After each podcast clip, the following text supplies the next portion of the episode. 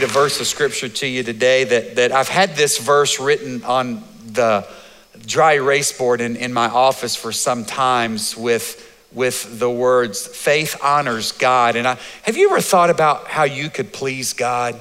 I know we talk a lot about how we live our lives, bring honor and glory to his name and things. I think when we do things that the Bible says we should do, I think that brings a smile to God's face when we live for him and do what he asks us to do. But how can we please God?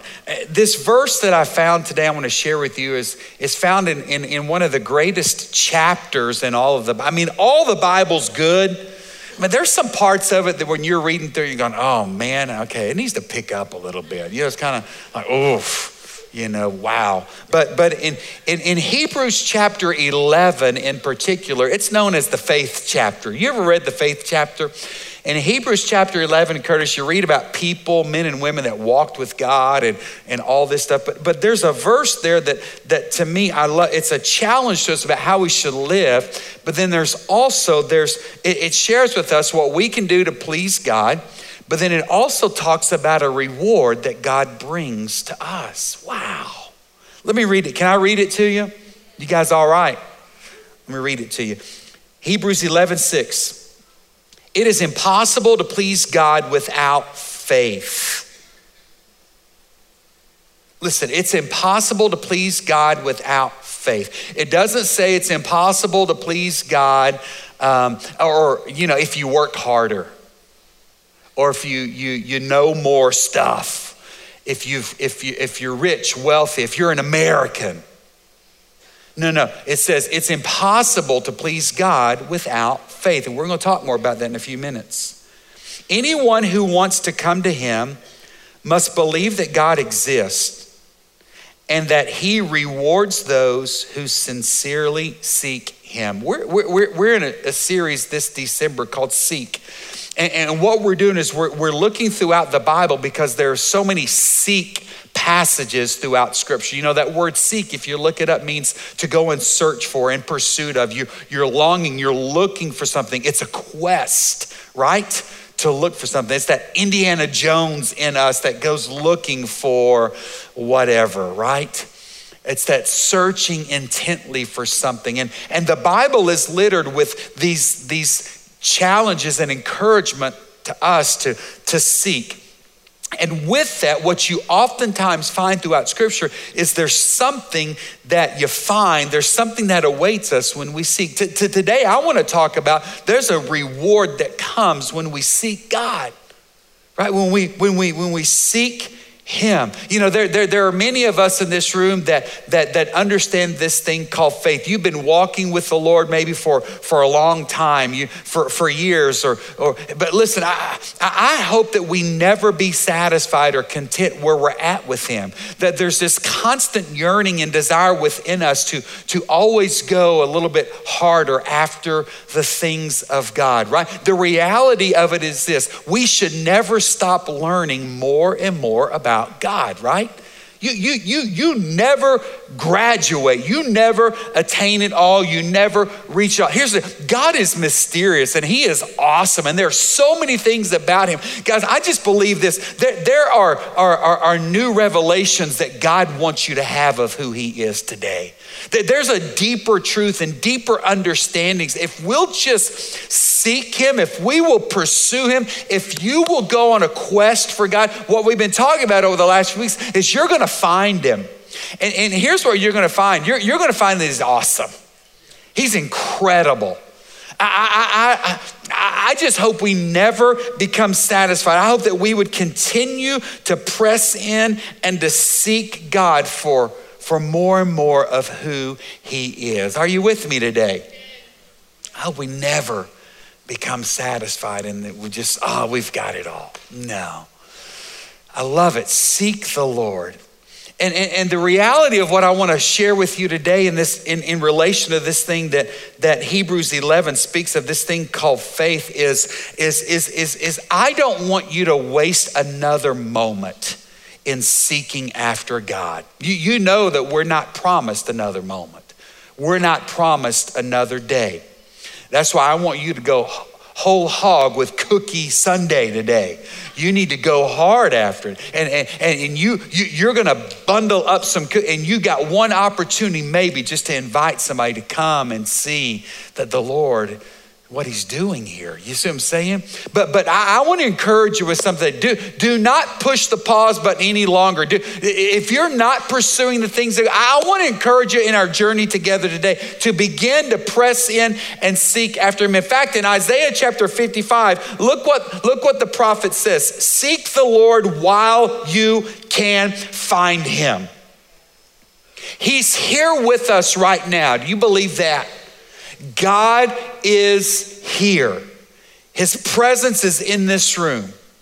And the encouragement of Scripture is you better seek the Lord while you can find him. Call on him now while he is near. You know, we need to take advantage of this moment that we're alive today. And if you've never called upon the name of the Lord and asked him to come in and change your life and to save you, I'm praying that you not leave this room today or stop watching this broadcast today without doing so. You need to take advantage of this incredible opportunity before us. Would you agree with me there? I got off the plane last night. I took a quick trip the last couple of days to see my family in North Carolina. Any Tar Heels in the room today? Tar Heels. Come on, you're supposed to say heels. Tar. There you go, Tar. There you go. I went to see some. Now listen, some of you saying, well, what's the big deal about that? Check this out. I've not seen them in at least 23 years. Yeah. And I feel really lousy about that. I you know that you know that sometimes what you call certain sheep in your family, I felt like that, like the black sheep, maybe, because I've just not been home. I've not been back to see. We were meeting people that I had never met before. Can somebody put a name tag on just so I know, because y'all don't look like you did back 23 years ago. Some of y'all blown up, you've lost hair, it's gray. All of it, we've just changed and we've morphed, haven't we? 23 years. And I was talking to my father several weeks ago, and he was saying, oh yeah, we're doing this Brown family. I always ask, how's the family in Carolina doing? Like, you know what? Get your tail on a plane and get up there and go see them yourself. But how they do it? Well, we got a family unit. And I'm like, you know, hang up. I want to go. What would happen? And I got to tell you something. When you've not seen somebody for about 23 years, there's that moment like this could be a bad idea, right? I mean, I don't know what they think of me or what they're going to say. And there was a little, oh man, maybe I just, no, but for whatever reason, just looking at my schedule and just saying, you know what, man? And to be honest with you, this verse came to my mind a little bit. I have an opportunity to do so, and I better take advantage of it because there might not be another one. So I got on a plane and flew to Raleigh, took a trip over to Chapel Hill, to Holy Ground at the University of North Carolina there. Spent way too much money in the spirit shop, but then I made my way through the woods, through the tobacco country, and past hog farms and cotton fields. And I made my way to the woods to where my family were. I took my shoes off because that's what you do. You know, no, I'm just kidding. We wore them, but it's cold, rain. But it was an incredible, incredible reunion. Seeing some folks that I'd not just spent time with in a long time. Hearing stories about growing up and reliving some of those moments. Seeing some of the old farms and homestead and just taking it all in. Learning phrases and things that I didn't know before, like he's all stoved up, you know, and hearing them say water and whoosh and, you know, things, they just talk a little bit different. That's all right, though. It's my family. Yours is weird, too. You know what I'm saying? I ate collard greens that had been cooked in ham hock. Come on, somebody. Yeah. Y'all hadn't said amen all day, but when I say collard greens and ham hock, now you're fired up about it, right? Yams and just things that are just good for you. Amen. Some things that aren't good for you too, like lard and all of that, but that's all right. But it was just good to be with family. You know, I have an opportunity before me. Why not take advantage of the moment? While I still can, I need to take advantage of this moment that God is giving me in this season. I was nervous. I was scared. I didn't know how they were going to respond. And I didn't know, I took my wife with me because the last time I went by myself to make a visit such as this, I was an emotional train wreck, wasn't I? She's like, I'm going to go with you. I got you, boo. And she went with me and she took care of me and supported me and pumped me up and what have you. But for someone listening here today, I want to encourage you for a moment, because there's an opportunity for you right now for the trajectory of your life to be radically changed. You see, for some of you today, you have put off a decision, and you've put off something when it comes to God that I think you also know that you need to do.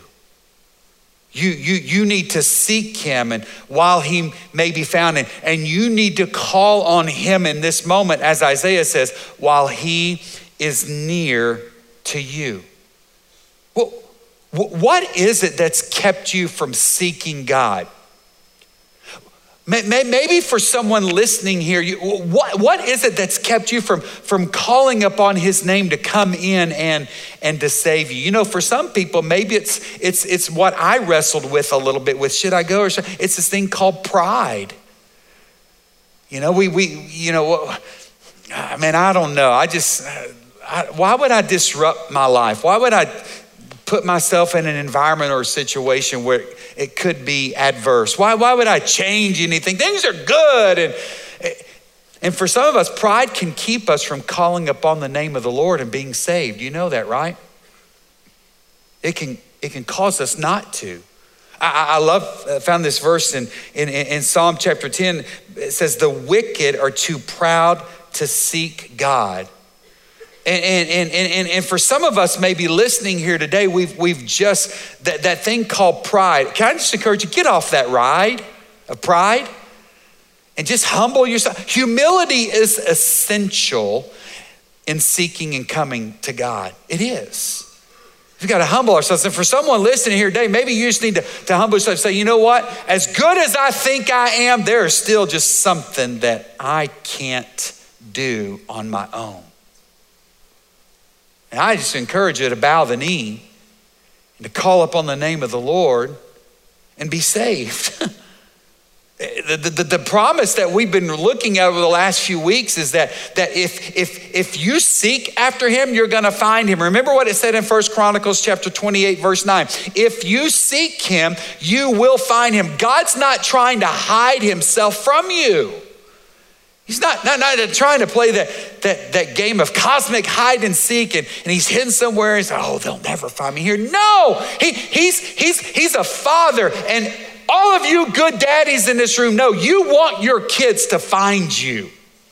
You want them to know where home is. You want them to come to you and find you, and that's how God in heaven is. And the promise in Scripture says, if you seek him, check this out, it says you're going to find him. And can I just tell you what I want to tell you today? There's a great reward that waits for you. Yes. There's a reward that comes when we find God. Hebrews 11:6 said that. Anyone who wants to come to him must believe that God exists and that he rewards those who sincerely seek him. Well, what is this reward? It's not the winning scratch-off ticket. I can tell you that. Although that's not bad, is it? If you've done that, I wouldn't know. But if you do, don't forget the Lord's house. I'll take it all. Or excuse me, he will take it all. He takes things and he restores them, uses them for his glory. But the greatest reward that we have, and it may not be a job promotion, it may not be you know, a new car or whatever. Although I would love for somebody, we got somebody that can make Christmas ornaments. I'd love for somebody to commission a new 1910 automobile. If you want to do that for next Christmas, and if you're a car maker, just, we talk. But the reward, you know what the greatest reward in life is? It's God himself. That's it. Thank you. Two people are with a preacher. Now, don't be, oh, okay, crap. No, don't clap if you don't believe it. But listen, we oftentimes say, you know, the greatest miracle in life is when somebody who was blinded receives their sight. And I'm talking about spiritually. When someone who's lost is found, when someone who's dead, thinking, oh, they're brought back to life because of Jesus. You know what the great reward is for us? You know the greatest Christmas present you could receive this year? You know the greatest thing you could get today is God himself. You see, when we have him, we have everything we need. Psalm chapter 105, verse 4 says, search for the Lord and for his strength. Continually seek him. We've been using this phrase, wise men still seek him. And I just believe that those who seek Jesus find more than they could ever imagine. Anybody know what I'm talking about? I think that's why a guy like a Greg Lewis would get on a plane and go to remote areas of the world, because he's just eat up and he knows that what he has, this relationship with Jesus, is what every man and woman, boy and girl, every tribe, tongue, and nation needs. They need that. Clean water is good, you know. Food to eat is good. Mosquito nets are good. But I'm telling you, there's nothing like Jesus. Am I talking to anybody today? When we have Jesus, we have so much. You know, I was reminded that some things that Jesus does for a person, and I want you to know this is a reward that could be for you today. When you find Jesus, when you seek him with all of your strength, like it says there in Psalm 105, but when you find Jesus, you know what you find? You find forgiveness. I don't know if forgiveness is something easy for you to come by or difficult. I just tell you, sometimes I struggle with it sometimes, right? Because you know what I do? I remember things way too much. And then I forget things that I should remember. Anybody can relate to that? Eyes and heart, can you? Yeah. But this thing called forgiveness, do you understand that when you find Jesus, he forgives everything you've ever done? Past and things you're currently doing. And even the things that when we seek forgiveness and say, Father, forgive me of those things. And do you realize that when Jesus died on the cross and when he shed his blood, and we talk about it was for the forgiveness of sins, that was for you.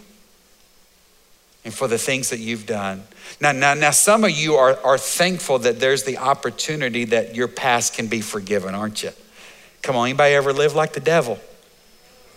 Yeah. And you might be able to remember some of those things on your sin list over the years. You know, when you were 7, 8, you did these things, and man, you remember middle school and high school. Whoa, then it's a long ledger sheet like that Santa scroll with everybody. You know, you remember that? Come on, I know you screwed up. Anybody ever make poor decisions in high school? And you don't ever graduate from poor decision making, do you? Because some of us are still eat up with it at the age of 30. That's rude. That was your out loud voice. I heard that. But you know what I'm saying? And I'm just so thankful that when you find Jesus, that there's the opportunity for my past to be forgiven. And you know what the Bible says, how Jesus forgives? He forgets about it as far as the east is from the west. He doesn't hold it over you. He's not holding that against you. We do that to one another, but he doesn't do that towards us. When you find Jesus, you also find peace. It's a famous phrase this time of the year, peace on earth. I'm just gonna tell you, you will never have peace in your life until you have Jesus. Now, that doesn't mean that things are always easy and you're not in some difficult times, but I'm telling you, in the midst of the storm, there's just something when Jesus is present with the person. Anybody know what I'm talking about? Come on. There's peace that awaits you. That is an incredible gift and a reward that could be made available to you today. There's joy that comes when you find Jesus. We're not talking about, Jesus didn't come to just make you happy. He never promised, I want to make you happy. No, he did not. But he said, I'm going to give you joy. I'll give you joy. I'll give you peace that the world doesn't understand. But there is joy when you find Jesus. And you know, there is life everlasting when a person finds Jesus. Did you know that? Now, a lot of us like that part, don't we, about Jesus? We want the hopes of eternity in heaven one day. There's no normal human being that I know is, oh no, I just want to go to hell. No, who says that? No normal person would say that. But we want life everlasting. We want life eternal. We want to be in glory and in heaven with Jesus and maybe even loved ones in our faith that have gone before us. And we want to sing with the angels and worship and celebrate. We want that. And I'm just telling you, that's the reward you have when you find God. When you find Jesus, he gives forgiveness. He brings peace. He gives you joy. There is life everlasting. That's what you need to be seeking today. Jesus. You know, when the Magi left Babylon and made that 900-mile journey across the desert, headed west. It was a long journey. In fact, it took them 2 years to find Jesus as a young boy living with his mother, Mary. Why would they do that? Because they knew what Jesus was all about. And I'm just praying today that if you're here today and you have never asked Jesus to come in, that today you would set out on a journey much like they did. But listen, we're not going on a journey trying to find a baby born in a manger like the shepherds did. We're not on a journey just to find a young Christ child with his mom in Bethlehem. No, we're on a journey for the one who's seated in heaven at the right hand of the throne of God, who is still involved in the lives of people, changing lives all around us. I love how Scripture records his coming and what it speaks to his purpose here on earth. In Philippians chapter 2, it says, he gave up his divine privileges. He took the humble position of a slave and was born as a human being. When he appeared in human form, he humbled himself in obedience to God, and he died a criminal's death on a cross. And his work is now finished, isn't it? You know why? Because look what it says. Therefore, God has elevated him to the place of highest honor and has given him the name above all other names, that at the name of, say it, Jesus, every knee should bow in heaven and on earth and under the earth, and every tongue declare that Jesus Christ is Lord, to the glory of God the Father. Amen? Now, while it is true that you would be wise to still seek him, can I just share something with you today? He seeks us. What? Yes. He seeks us.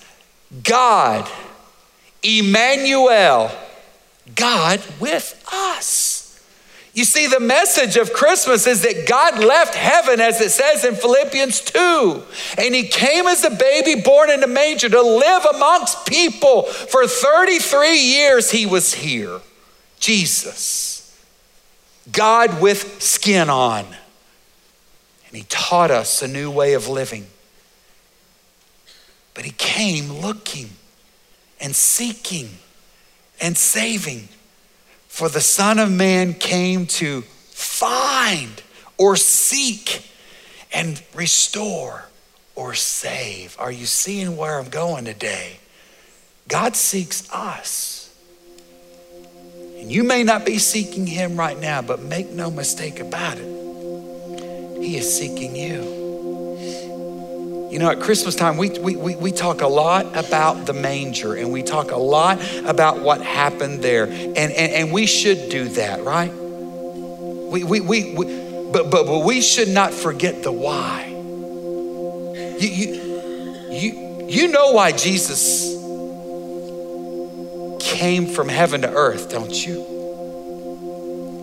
It was so that you could have a relationship with him. So that you could experience forgiveness and peace and joy and life eternal. He came so that you could have that relationship. And the invitation that is ringing out across the heavens today and into this room, and not only here, but in other houses of worship, as other people are gathered, that invitation is this, the word of the Lord in Revelation 3:20 that says, I stand at the door and I knock. And if you hear my voice, and if you will open the door, I will come in and we will share a meal together as friends. You know, when somebody knocks on your door, you have the option. I can answer it, or I'm just gonna act like I'm not home. Some of y'all do that. And you flip on your ring and you look and see who's out there and you just say, I don't wanna, It's the pastor. I ain't messing with him. You have a choice. Jesus says, I stand at the door and knock, and anyone who opens and lets me in, I want to come in and I want to share a meal together. Come on, don't you just love to share a good meal? But what he's saying is, I want to have a relationship. You need to know that. I think it's in Matthew chapter 12. Jesus also said that if you're not with me, you're against me. Hey, let me ask you a question. We're getting ready to go because Ezra's here, and yeah, that's the cue, right? Is Christ living inside of you today? Is he there? You know, we sing this song this time of the year called Joy to the World. We sing it, Joy to the World. But there's a phrase in that song that I think is so important right now. Don't tap out on me.